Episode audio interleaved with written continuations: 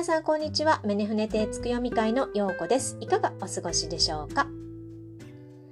さて、この浄化月間9月も半ばとなってきて、あと2週間となってきましたけれども、皆さんね、どんな感じで過ごしていますでしょうか？あの多分ね、アップダウンが激しかったりだとか、あのちょっとこう気が抜けたりとか、あのやる気がなくなったりだとか、まあ気の気持ちが落ち込んだりだとか、そういうこともね、えー、あった人もいるかもしれないんですが、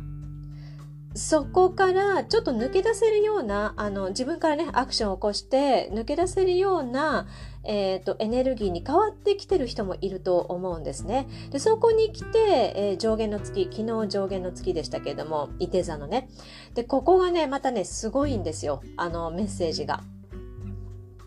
でやはりそのどういうふうに自分のね世界を構築していけるかっていうねその強い意志というものをまあ、フォーカスしていきなさいよっていうメッセージなので、まあ、これね、秋分に向けての強いメッセージ。もう、本当に、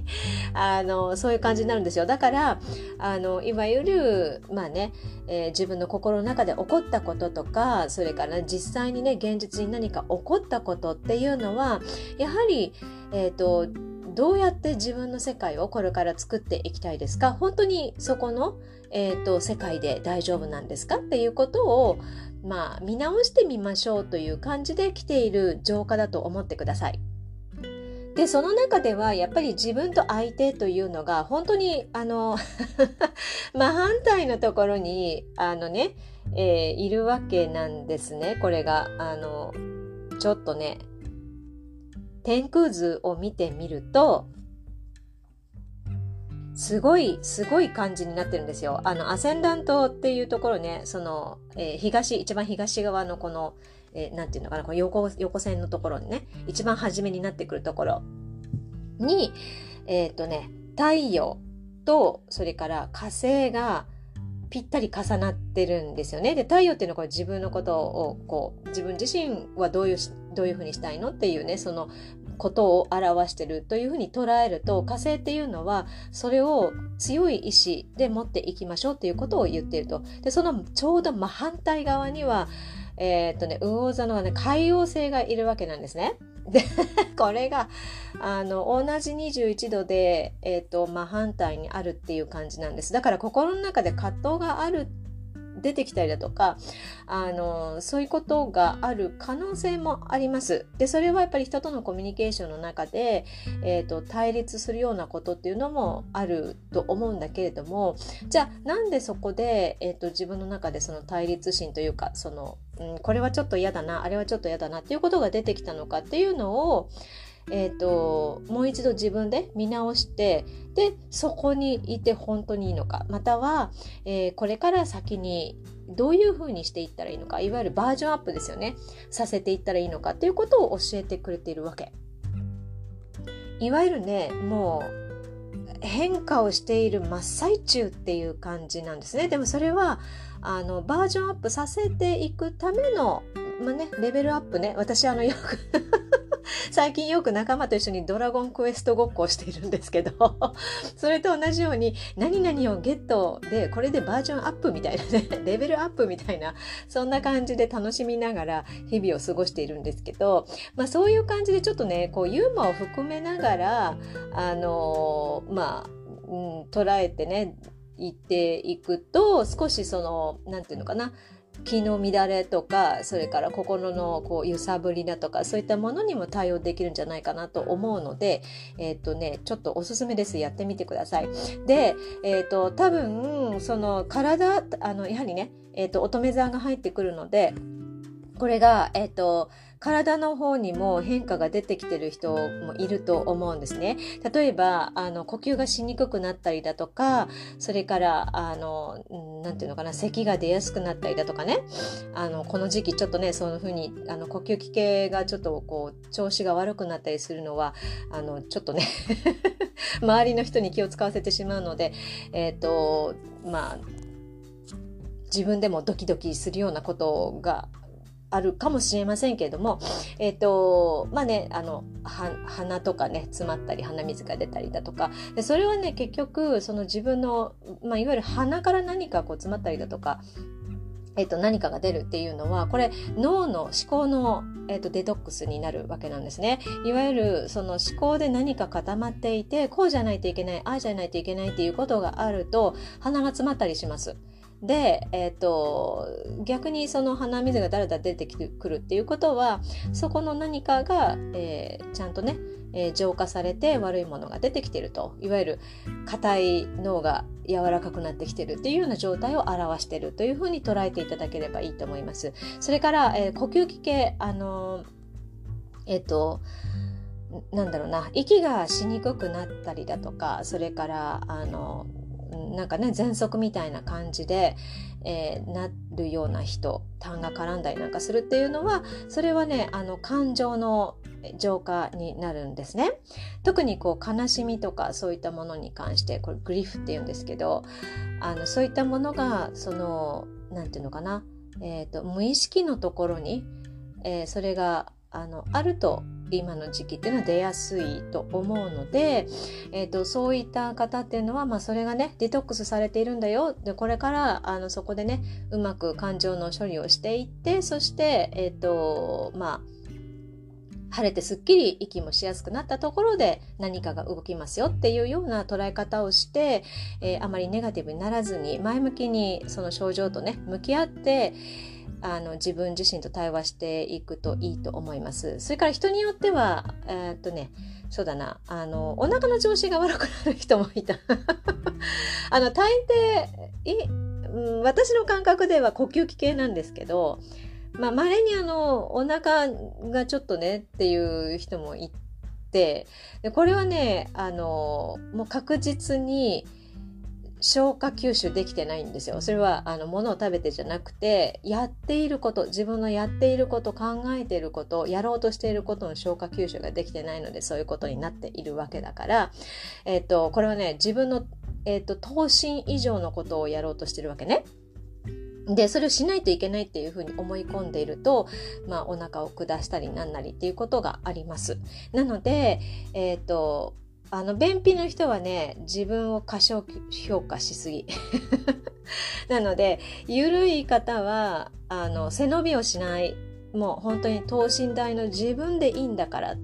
ていうことをその体が教えてくれていると思ってください。それからあの便秘がちな人はもっと自分をあのポジティブに捉えてあげましょうということでねあのやってることっていうのはあの自分が思ってる以上にそんなに悪いことではないですよっていうことを自分自身に伝えてあげましょう。はい。それではですね、えっと、なんだろう。あとは、えー、私のところに来ているメッセージというのは、イザナギとイザナミがやはり、えっと、一緒になってそして一つの世界になっていく統一されていくっていうことがものすごい勢いでメッセージで集まってきてるんですね。でこれっていうのはあのまあこれからこの3ヶ月間えっ、ー、と先週も言ったかな？ちょっと忘れちゃったんですけどごめんなさい。いつもあの台本なしで。そのままペラペラペラペラあの思いついたことや入ってきたことをそのまま話しちゃうのでちょっとあの繰り返してお話ししてることもあるかもしれないんですけどそこはちょっと愛嬌ということで皆さんのあの優しい心で受け止めていただきあの で、えー、と何を話そうと思ったんだっけ？えっ、ー、とねそうそうあのねここから3ヶ月間その当時に向けて統一というね自分の心の中であの本当だったらもう統一されてないといけないんだけれどもでもあのいろんなねあの時期というものもあると思います。で統一されたとしてもさらにそこからまた自分で、えーと、深いところに気がついてあまだまだこんなとこは統一されてなかったんだっていうこともあるわけなんですね。だから一回統一されて融合されて一つになったから終わりということではなくもちろんその先っていうのもあるわけででだからそこでね、えーと、成長を止めないようにするということはとても大事だというふうに、えーとうん、つ伝えなさいみたいな 伝えなさいみたいな感じですね。そうで、えーと、まだまだこれからですっていう人はまず自分を自覚するっていうことをあの、なんだろうしてください。あの自分の自覚っていうのはいわゆる外にばっかり答えを求めないそれから外にばっかり目を向けて動こうとしないっていうことなんですね。あのまあそこはね上流上流じゃないや上級。上級ね。上級者になってくるとこう上からの指示で動かされるっていうこともあるんですけどでもあのまずそうなるためには自分というものを自覚してそして、えー、見つめ合って自分とね対話をする。いわゆるその影の部分っていうのをきちんと自分で受け止めて受け入れてそのポジティブね陽の光の方に融合させて一つにしていかないとあのおかしいところにつながっていきます。なので、えーと、この3ヶ月間でねできればその自分のその影の部分いわゆるエゴの部分っていうのをどんどんどんどんあの見つめていってでこれはね私自分のクラスでもやってるんですけど是非ね皆さん自分のエゴいわゆるそのこうしたい愛したいというね 気持ちねこうじゃないといけないああじゃないといけないみたいなねそういうあの欲求ですね自分の中から湧き上がっている欲求を紙に書いてみましょ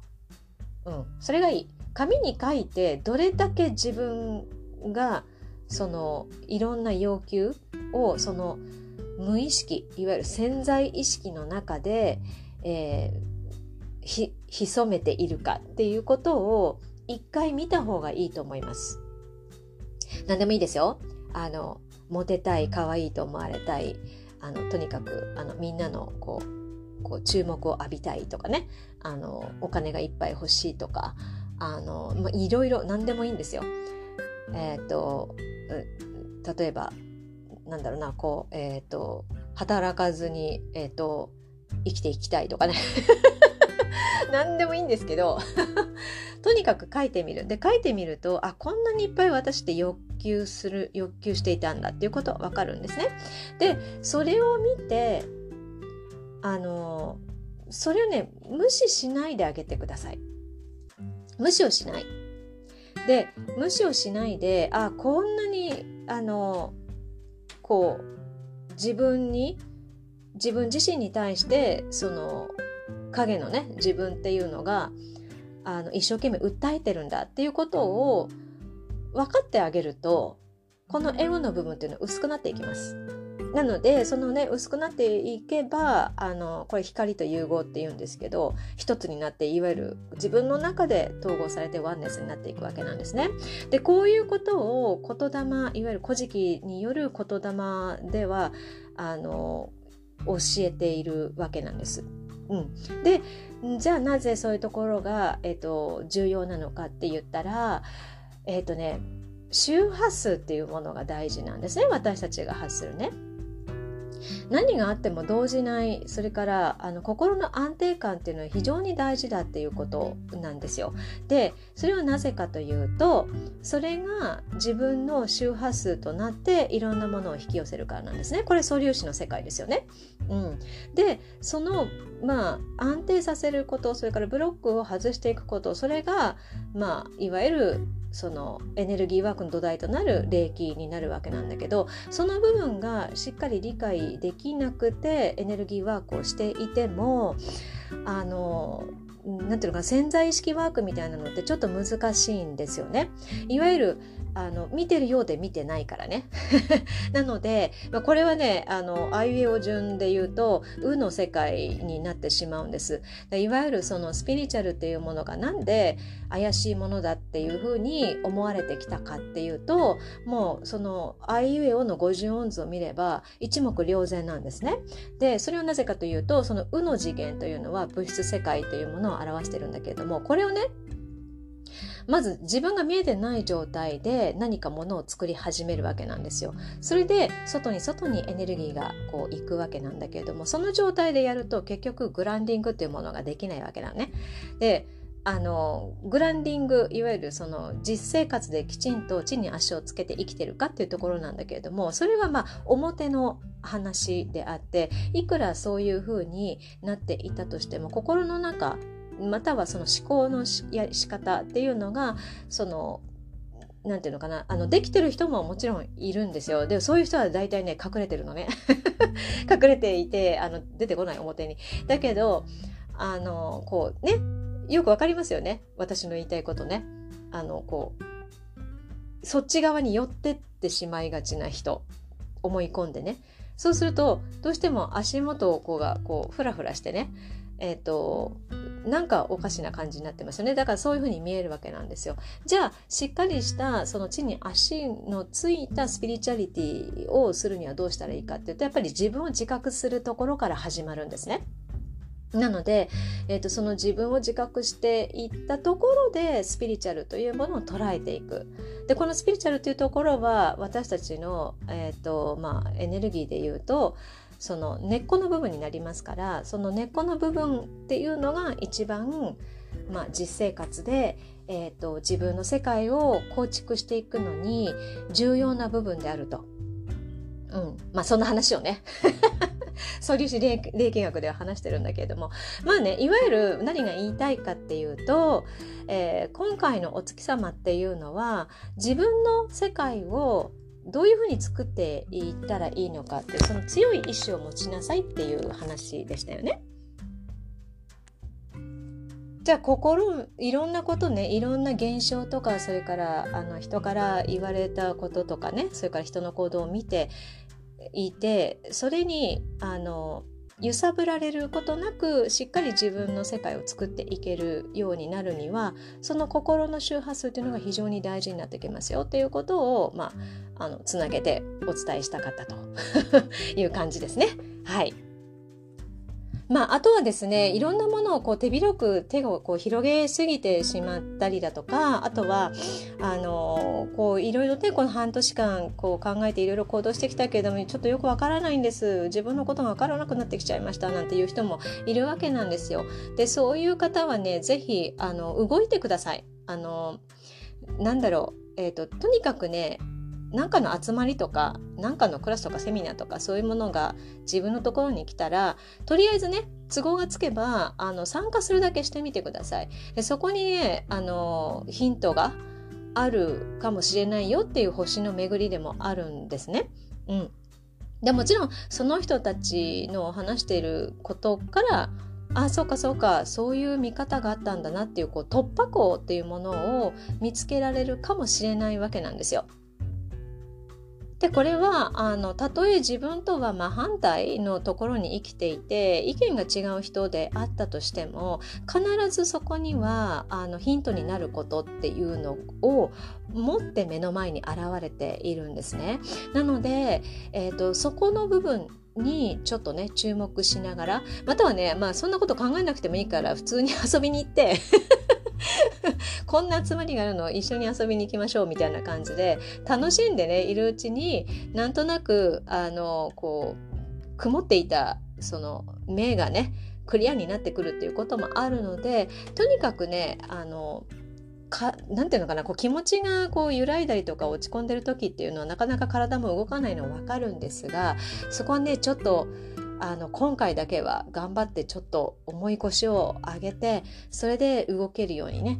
えー、動くようにしてみるといいと思います。あのいいんですよ。えっと会えない人もいますからね。でその場合は例えばほらね Zoom とかあと LINE コールとかねそういったものでちょっとつないでみてもいいしあとはあの、うん、なんだろうな向こうから連絡来るかもしれないしね。久しぶりなんて言ってね、うん、でそういう場合は楽しくお話をしてそれであのエネルギーをこう高めていきましょうということで。えっ、ー、とまあ今日はこんな感じです。えっ、ー、となかなかね、えー、まああのなんだろうな。こうすっきりしてこう前に進めるというようになるまではあのしばらく時間がかかりそうですけれどもでもあのもうなんだろうなえっと進まないといけない 進まないといけないじゃないなあの進んでいかないといけない感じですよね皆さんもあの感じているように。というかもう進むしかないので後に戻るか前に進むかってあのなんかの映画にあったよね。あのなんだっけな。あの前に行っても危険だしあの後ろに戻っても危険だしみたいな。で女の子がねあのそういうことをこう言ってそれで結局前に男の子が一緒にこうくっついてて前に進んで未来へと進んでいったっていうあのなんだっけあの映画。忘れちゃったんですけどちょっとね今そんなようなねえーと、時代の狭間にいますからあのそんな気分でもあると思うんだけれどもまあそんなね世の中なんでなるべく一緒にみんなで楽しく少なくともねあの一緒に集まる時は楽しくその前向きにエネルギーをこう調整できるようなものを私も用意していこうかなと思うので、えー、まあねえっ、ー、とまあセミナーとかクラスとかそういうような興味があればえっ、ー、とまああのご参加ください。ということで、えっ、ー、と、今回はここでおしまいになります。えっ、ー、と、お聴きくださりありがとうございました。また来週お会いしましょう。じゃあね、バイバイ。